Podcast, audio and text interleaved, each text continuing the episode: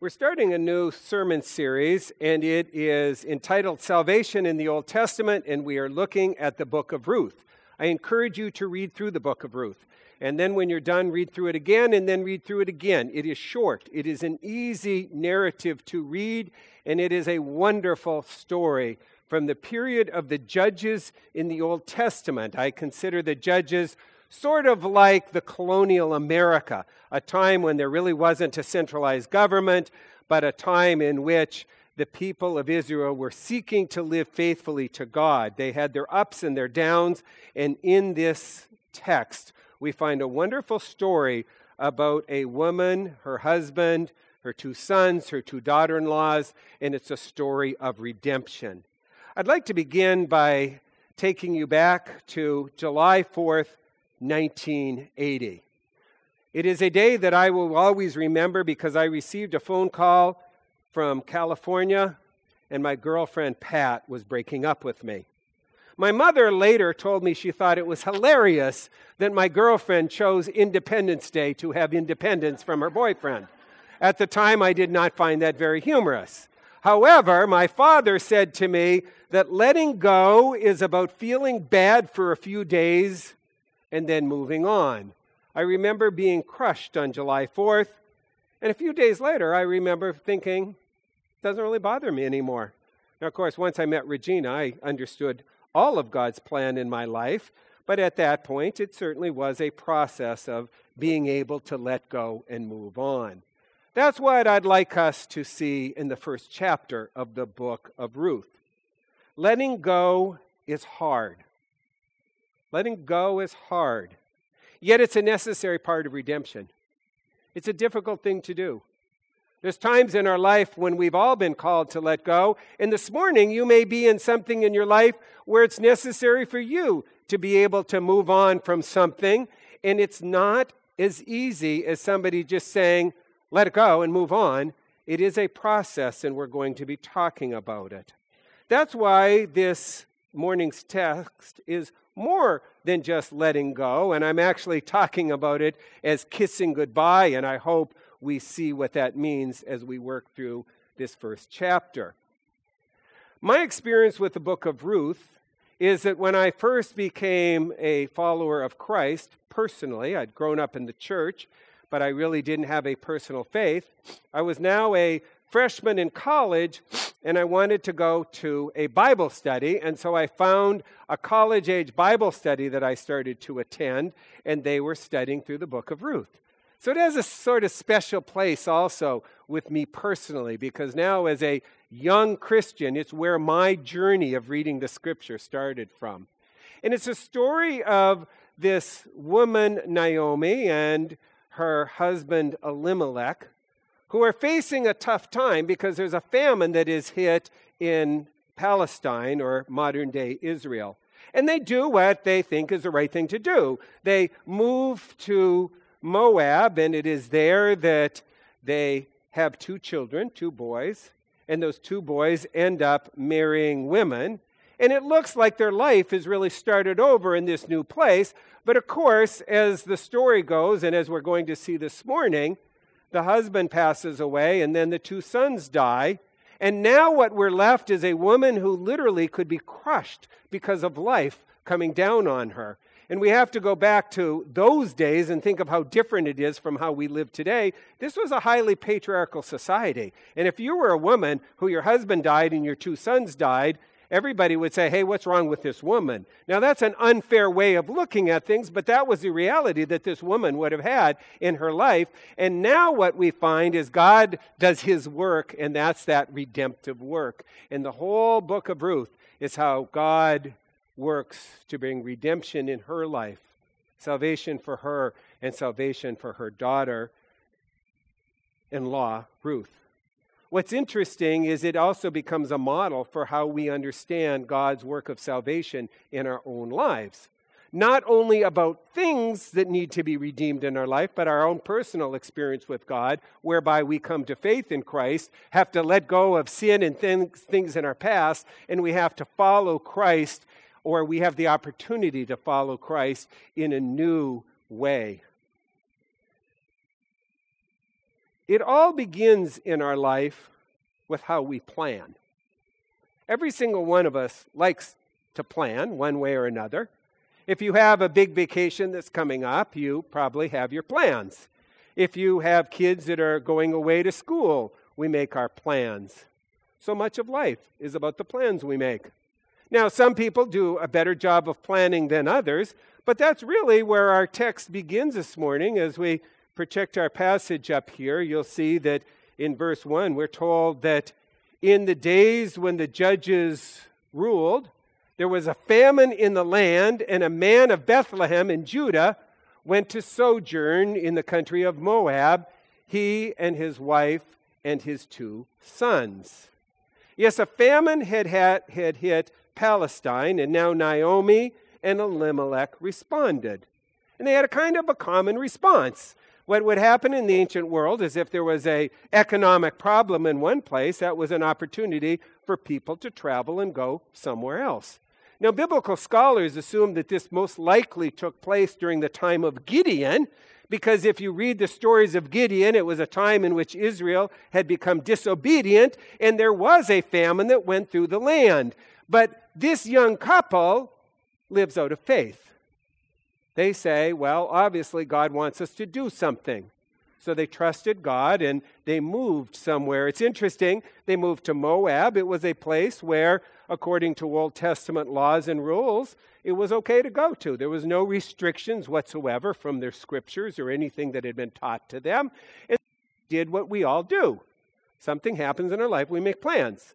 Something's in the future, we make plans. We start thinking about stuff we want to make our plans. What's also interesting is the town that they come from, don't miss that, it's a town of Bethlehem. Here's where the entire biblical narrative around this little sleepy village in Judah starts taking place. They have no idea when they're making plans that their little town, and they in particular, are going to be the ancestors of King David, but that's what God has in the future for them. And they certainly have no knowledge whatsoever that eventually they will be the ancestors of the Savior of the world, Jesus. All they're doing at this point is making their plans, figuring out life the way they think it should go, thinking, what do I need to do to move forward? You know, there's a problem with our plans, however. They usually don't go the way we expect, do they? When I was thinking about this text, it got me thinking about college freshmen. Now, both David and Todd, when they went to college, we as parents attended a symposium with each of them in which the president of the college addresses the freshman class, and they always tell the kids the same thing. You probably came here with your ideas and expectations of what college is going to be like for you, and hopefully you've already declared a major, because then you will be like 80% of all American college students. You'll change that major. We plan, we expect, and things just don't go the way we plan. Have anybody ever have that experience here? We make our plans, we have our expectations, and it just doesn't go the way we want. Yes, we need to pl- make our plans, but we know that our plans can and will change. That's why one of the wonderful Old Testament Psalms is Psalm 119. In verse 105, it says, Thy word, talking about Scripture, God's word, is a lamp unto my feet.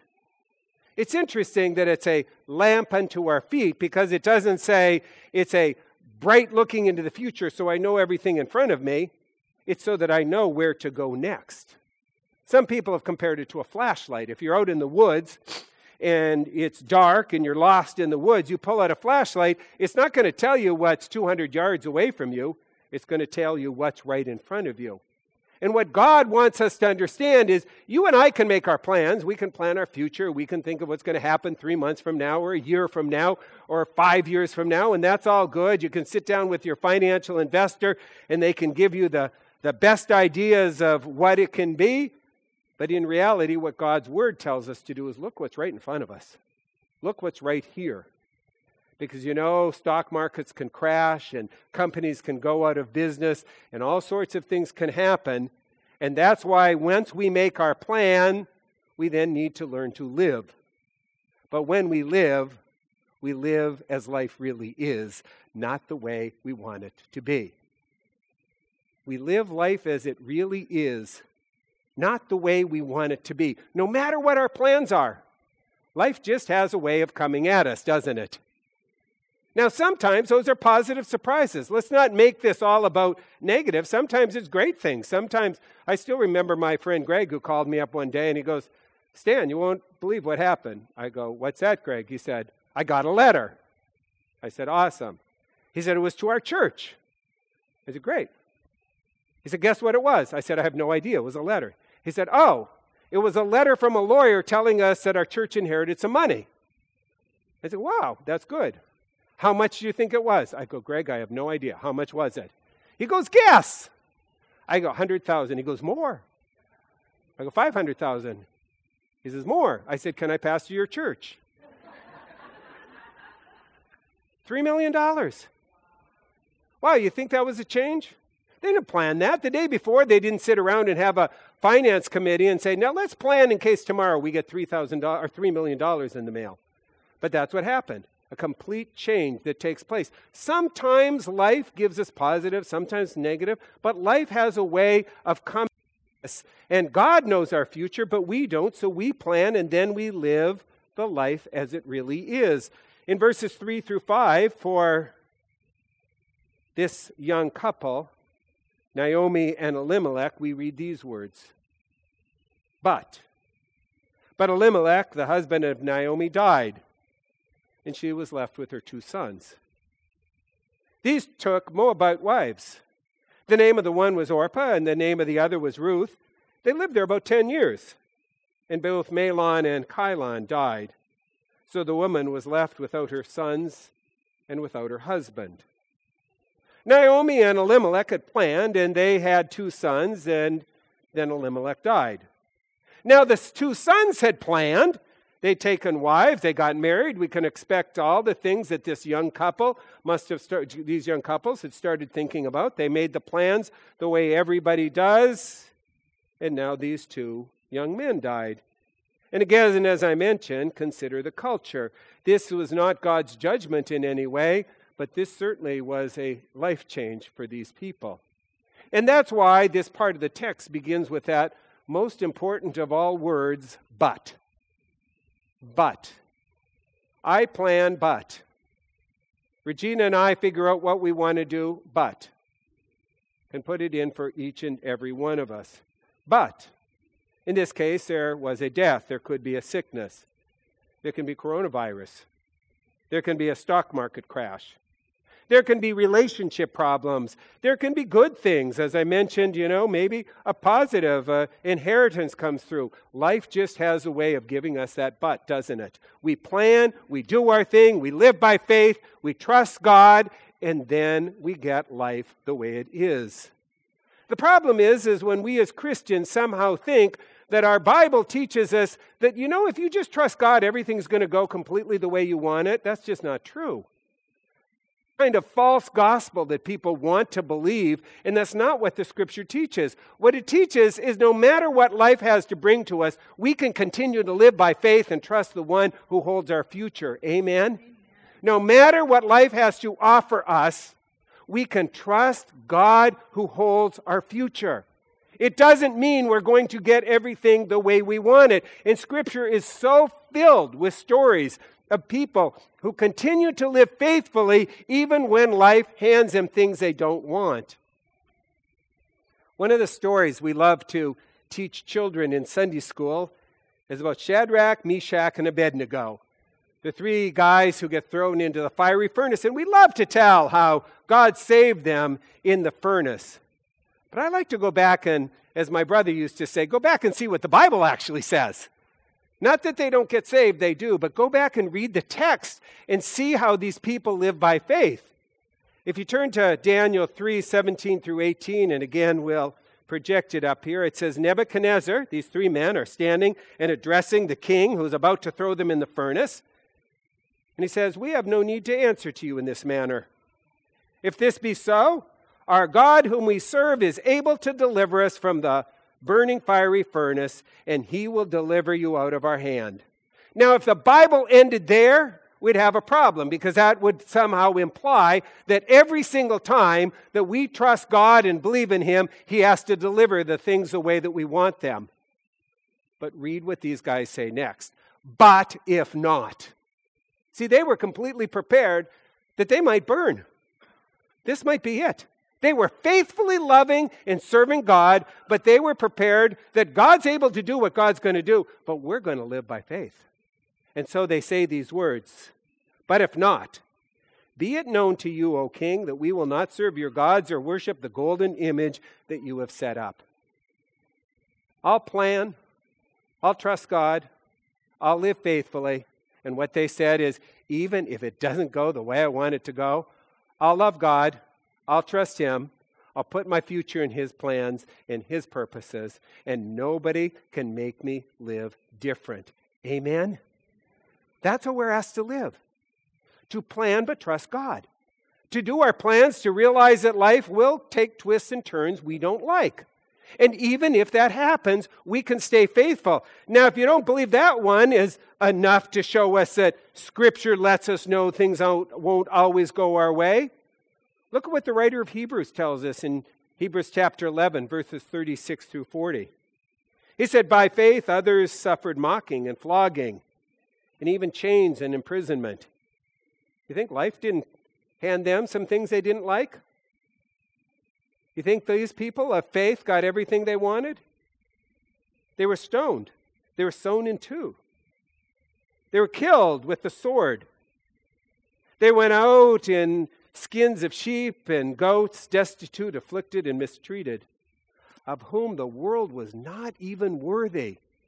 Hear what it's saying? People of faith who live faithfully for God, who trust God no matter what. When life or people persecute or treat unfairly, when we pray for Christians throughout this world who are persecuted, who lose their lives, I'm sorry, the scripture tells us the world's not even worthy of those who live by faith and trust even when things go wrong wandering about in deserts and mountains and in dens and caves of the earth. And all these, though commended through their faith, did not receive what was promised, since God had provided something better for us, that apart from us, they should not be made perfect. In other words, these people who lived by faith didn't get what they wanted in life, but they got heaven, everlasting life.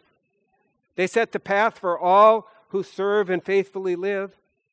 And sometimes in our lives, when things go different than how we want, it's not just about you and me.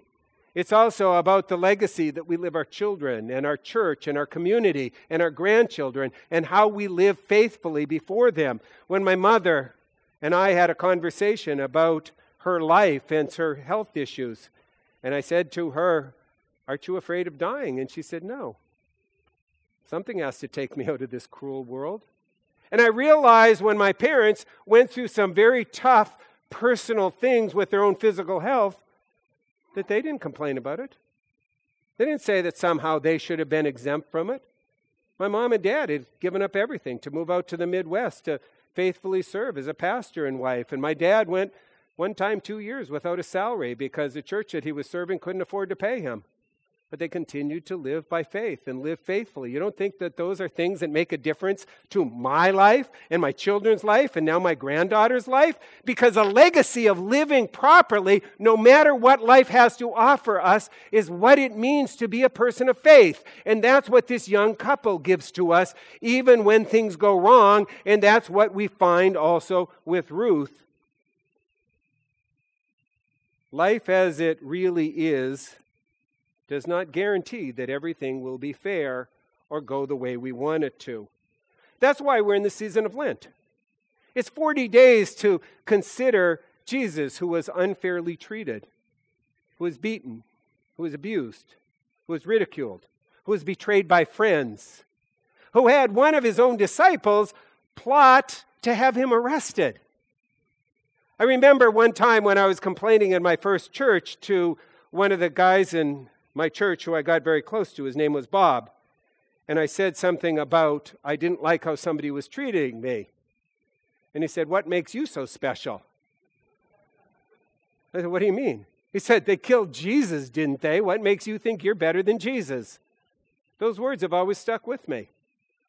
We live by faith. We make our plans. It doesn't guarantee that everything goes the way we want it to go, but we can still live by faith and make our plans and trust our Savior who loves us and cares for us and will get us through the tough times and will carry us beyond our experiences because faith is not just about everything around me going well. It's about us being okay in the midst of the chaos of life and trusting in a Savior who's forgiven us, who's given us life everlasting, the promise of the Holy Spirit to live within our lives.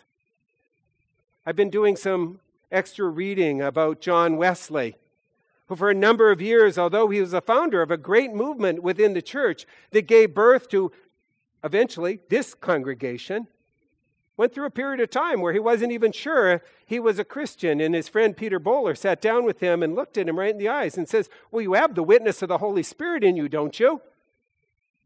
And Wesley had to say, No, I don't. And although he was a clergyman, and although he preached, he realized he wasn't a Christian. He had not really given his life to Christ.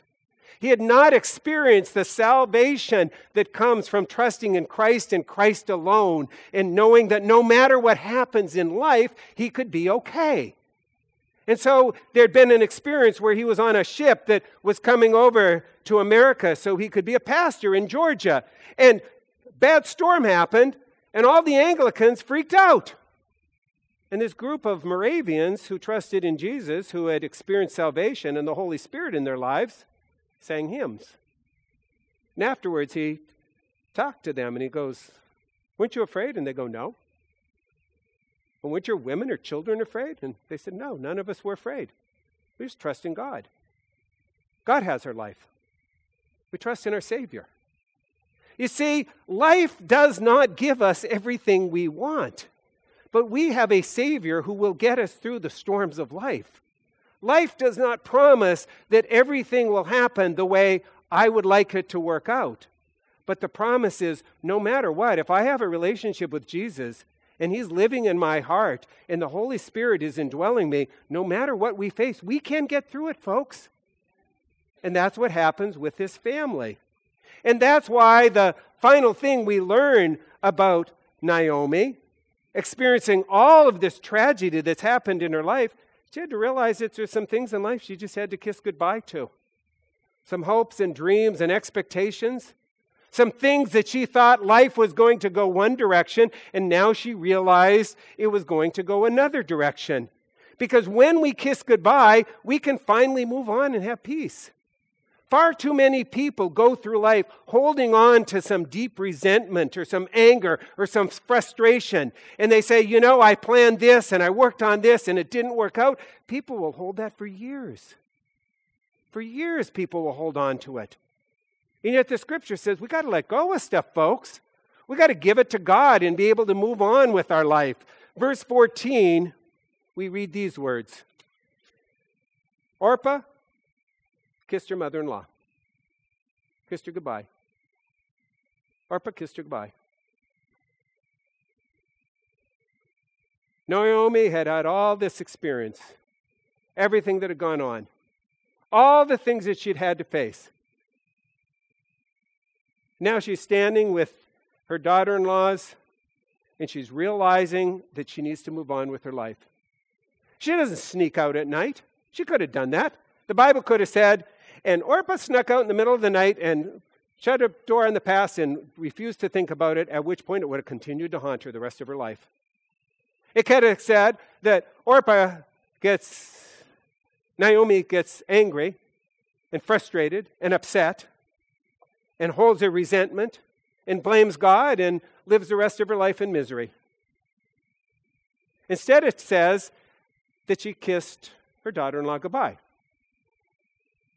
She came to a realization that all the stuff that she and Elimelech had hoped for, all of the dreams that they'd had with their two sons, had some good things and some things that she could celebrate, but at the same time, it meant she had to let some stuff go.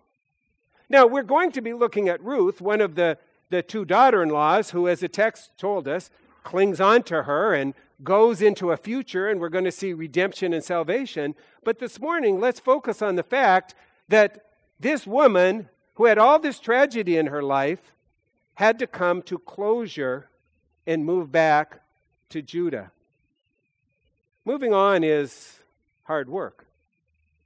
Think now what Naomi is going to face. She kisses her daughter in law goodbye and wishes her well and sends her back with her people, with the Moabites. She's never going to see her again. And now Naomi knows when she reappears with her family and her friends and everybody who knows her and hears what's happened, they're going, What a mess your life is, honey. Wow, that's too bad. And if she holds on to that and lets that eat her, it'll take her down and she'll never have anything good in her life. But she didn't just walk away and shut the door. That's not what she did. She didn't go back in disgrace and humiliation. Instead, she kissed her daughter in law goodbye. She wished her well. She wished the people of Moab well. She says, I need to come to terms with the stuff that didn't work out in my life. I need to accept it and I need to realize that plans didn't always go the way I wanted to, but now God's going to do something else in my life. That's why one of my favorite movies is the movie The Lion King. And I love that moment where Simba is out running away from everything and he's out in the wilderness alone. He's experienced his two friends, Timon and Pumbaa. And Rafiki, the old baboon, comes and finds him there. And basically, Simba hasn't learned to move on with his life, he's learned to hide his past life. He's learned to bury it, to stuff it, to think that somehow, if I can just ignore the stuff that's painful in my life and the death of my father and the dreams and the hopes that I had in my life, then somehow maybe I'll find some peace. But instead, it just keeps bubbling up in him because that's what happens. If we try to stuff our past or ignore our past or suppress our past or run away from it, it just comes back and haunts us. And so Rafiki walks up to him and he takes a club and he whacks him over the head. The little lion says, What'd you do that for? And the old baboon says, What's the matter? It's in the past. And then he takes the club and he takes it and he whacks it again, and this time the lion moves his head back. And Rafiki says, Ah, you can't change the past, but you can learn from it. We can come to deal with our past. We can come to accept our past. We can come and kiss goodbye the things that we need to wish well and accept the fact that, okay, that's where God had me for a season, but now I need to go somewhere else. In kissing Orpah goodbye, Naomi honored her and her past, and she wished Orpah well, and she wished the people well, and now she's ready to emerge in the next part of her life. It also made it so that Ruth, who clings to her, that together they are able to forge a future together. This happens in our life all the time, but it becomes incumbent upon us to give up the anger, the bitterness, the frustration, the constant thinking that somehow things should have been different, and how could they have happened the way that they did instead of how how we wanted them to. It made me think as I was preparing this message about the death of my mom and my dad. My mother passed away first, and then my father had died. And after my dad died, he had donated his body to the University of North Dakota Medical School. And in so doing, we didn't know when his remains would be given to us, and we had to wait a year. We didn't hear anything. We waited another year and we received a phone call from the funeral home that my father's cremains had been sent to us. And we came over to Mayflower Cemetery in Duxbury. And because I was a pastor, my family decided that mom and dad had now passed away and they wanted me to do the final graveside service. And so I did that. And when the graveside service was over and I said my final amen, my oldest brother turned to my middle brother and myself and he said, why don't the three of us boys take dad's remains and put them in the hole? And the three of us did that. And my middle brother turned to us and said, There's something quite final about that, isn't it? And I realized at that moment, I was kissing my dad goodbye. I was saying goodbye. I could accept it, I could move on. I have pictures of my dad in my office, and I love to talk about him but I was able to come to terms with the fact that a chapter in my life was over and a new chapter was going to be completely happening. I had the same experience with a bishop who I really didn't like. Some of you have heard me have some conversations about a time in my life where we had a bishop that that bishop and I just did not see eye to eye. And I remember when the bishop retired, and a number of other pastors who were like me, who also did not get along with that bishop, heard that there was going to be a retirement party, and they said, well, they were all going to go out to eat instead of going to the party. And I said, no, I need to go to it. And I said, fine, do what you need to do. And we're in a place at Gordon College, big chapel. And I remember sitting there listening, kissing goodbye to a time of my life, wishing the bishop well, moving on, coming to terms with it. And when it was over, I realized I could move on. I could let it go. It's interesting, recently I had need for help of somebody. I contacted that bishop and had that bishop help me with something. I never could have done it if I hadn't come to terms with some anger and hurt and pain and some things I had done wrong and some things that I felt I'd been wronged in. There are times in our life when we are Naomi. We can talk about salvation. We can talk about redemption. We can look at the stuff that God wants to do in our life. But in order to move forward, there are things in our life we literally need to kiss goodbye. We need to wish it well. We need to wish the others well. We need to get rid of the anger and the resentments. And I'm hoping during Lent, as we work through the book of Ruth, that we can begin by coming to terms in your life and my life with things that may be unresolved. Because that's what God wants for us. He wants the best for you and for me. But it doesn't happen when we continue to hold old angers and resentments and things that hurt us and take us down. So as we close our service and we sing our final song, if there's something that you're struggling with that you just need to have prayer for, we invite you during this song to please come forward for prayer.